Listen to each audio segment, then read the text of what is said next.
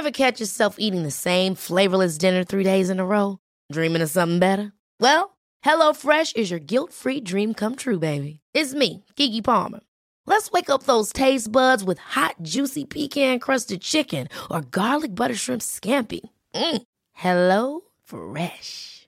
Stop dreaming of all the delicious possibilities and dig in at HelloFresh.com. Let's get this dinner party started.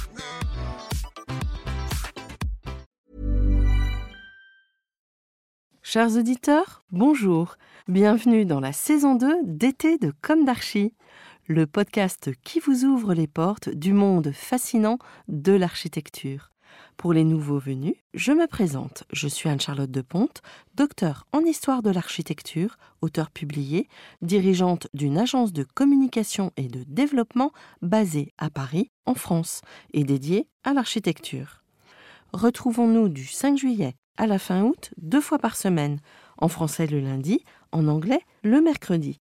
Nous attaquerons la saison 3 dès la rentrée de septembre. Pour vous offrir le meilleur, Julien Rebourg, ingénieur son, est aux commandes techniques du podcast. Merci d'être avec moi aujourd'hui et maintenant, place au talent. Bienvenue dans Comme d'Archie.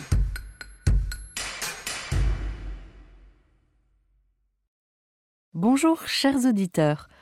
Bienvenue dans le quatrième épisode de notre série d'été Comme d'Archie consacrée à la couleur. Aujourd'hui, nous parlerons du vert. Cet épisode a été écrit par Esther, qui, comme vous le savez, prête sa voix au Comme d'Archie anglais. En Occident, le vert est une couleur ambiguë, ambivalente, à la fois maléfique et fortunée, malchanceuse et libertaire. Le vert est la couleur du mensonge, de l'étrange, mais aussi de la jeunesse, de la nature et de l'écologie. Dans l'Antiquité gréco-romaine, les couleurs sont associées aux quatre éléments. Selon Aristote, le feu est rouge, l'eau est verte, l'air est blanc et la terre est noire. Symboliquement, l'eau sera encore verte au Moyen Âge. Ce ne sera que plus tard qu'elle deviendra bleue. En réalité, le vert est surtout la couleur de l'instabilité, de l'espoir et finalement du destin. Les tapis de jeu des casinos ne sont-ils pas verts? Par ailleurs, en Chine, c'est le symbole de la prospérité et de la pureté. Les restaurants et les emballages des produits laitiers sont souvent verts pour signifier leur propreté. Étrangement, le vert en Chine est aussi synonyme d'infidélité. Autant en Asie qu'en Occident, le vert et le bleu furent longtemps interchangeables. Pour exemple, plusieurs langues asiatiques n'ont que récemment ajouté des mots distinctifs pour le bleu et le vert. En breton, on ne différencie pas le vert du bleu, simplement les verts et les bleus, ceux qui sont naturels de ceux qui sont artificiels. Du côté de l'urbanisme en France, le mobilier urbain a souvent été vert les bouches de métro d'Hector Guimard, les bancs des jardins publics, etc. En Allemagne, la région de Thuringe est appelée le poumon vert. Elle fut le centre du Bauhaus qui n'appréciait pas cette couleur. Ironie historique? Quoi qu'il en soit, aujourd'hui, Thuringe compte huit parcs nationaux, parcs naturels et réserves dont trois figurent sur la liste du patrimoine mondial de l'UNESCO. L'Allemagne a aussi le ruban vert, cette ancienne frontière entre la RFA et la RDA, qui fut un no man's land de presque 1400 km de long et jusqu'à 200 mètres de large. La nature a eu le temps de se développer librement et la biodiversité y est aujourd'hui préservée. À Zanzeschans, aux Pays-Bas, les maisons peintes en vert sont préservées depuis les années 1960.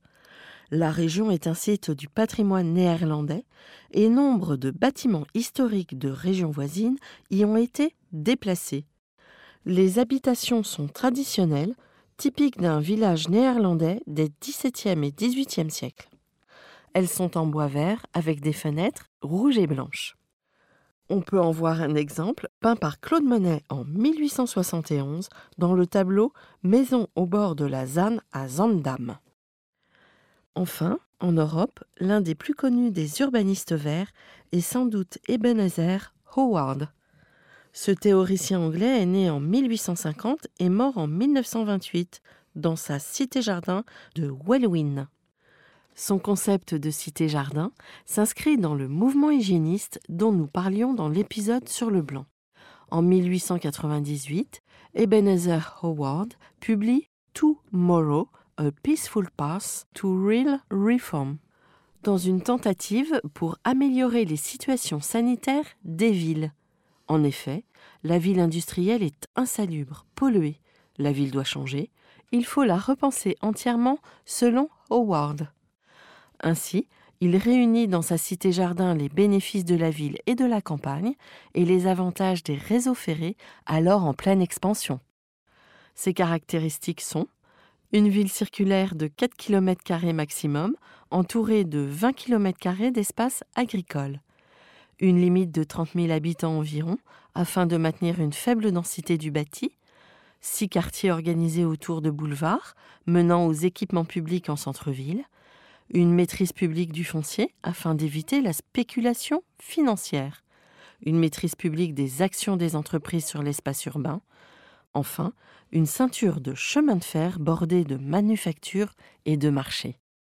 À terme, un ensemble de cités-jardins autosuffisantes devait être construit. Elles auraient été reliées par un réseau ferré et organisées autour d'une plus grande cité-jardin de 58 000 habitants. En 1899, Howard fonde l'association des cités-jardins. C'est aujourd'hui la Town and Country Planning Association, la plus ancienne association environnementale d'Angleterre. En 1902, il republie sous le nom de Garden Cities of Tomorrow. En 1903, Raymond Unwin conçoit la première cité-jardin à Letchworth, puis à Wellwyn, où Howard finira sa vie. En 1904, le français Georges Benoît Lévy traduit le livre de Howard en français et fonde l'association des cités-jardins. Henri Sauvage, dont nous parlions dans l'épisode sur le blanc, y adhère. En France, on peut encore visiter certaines des cités-jardins, par exemple à Suresnes, qui fut construite par les architectes Alexandre Métras, Julien Quoniam, Félix Dumel et Louis Bazin en 1921-1939. L'une des plus importantes est sans doute la cité-jardin du Chemin Vert de l'architecte Jacques-Marcel Auburtin. Elle fut édifiée à Reims à la suite de la Première Guerre mondiale pour une société HBM, habitation à bon marché. Pour terminer, Ebenezer Howard était un urbaniste et penseur convaincu, friand de la langue espéranto, dont la couleur officielle est le vert. Chers auditeurs, Merci pour votre écoute et à bientôt dans un nouveau Comme.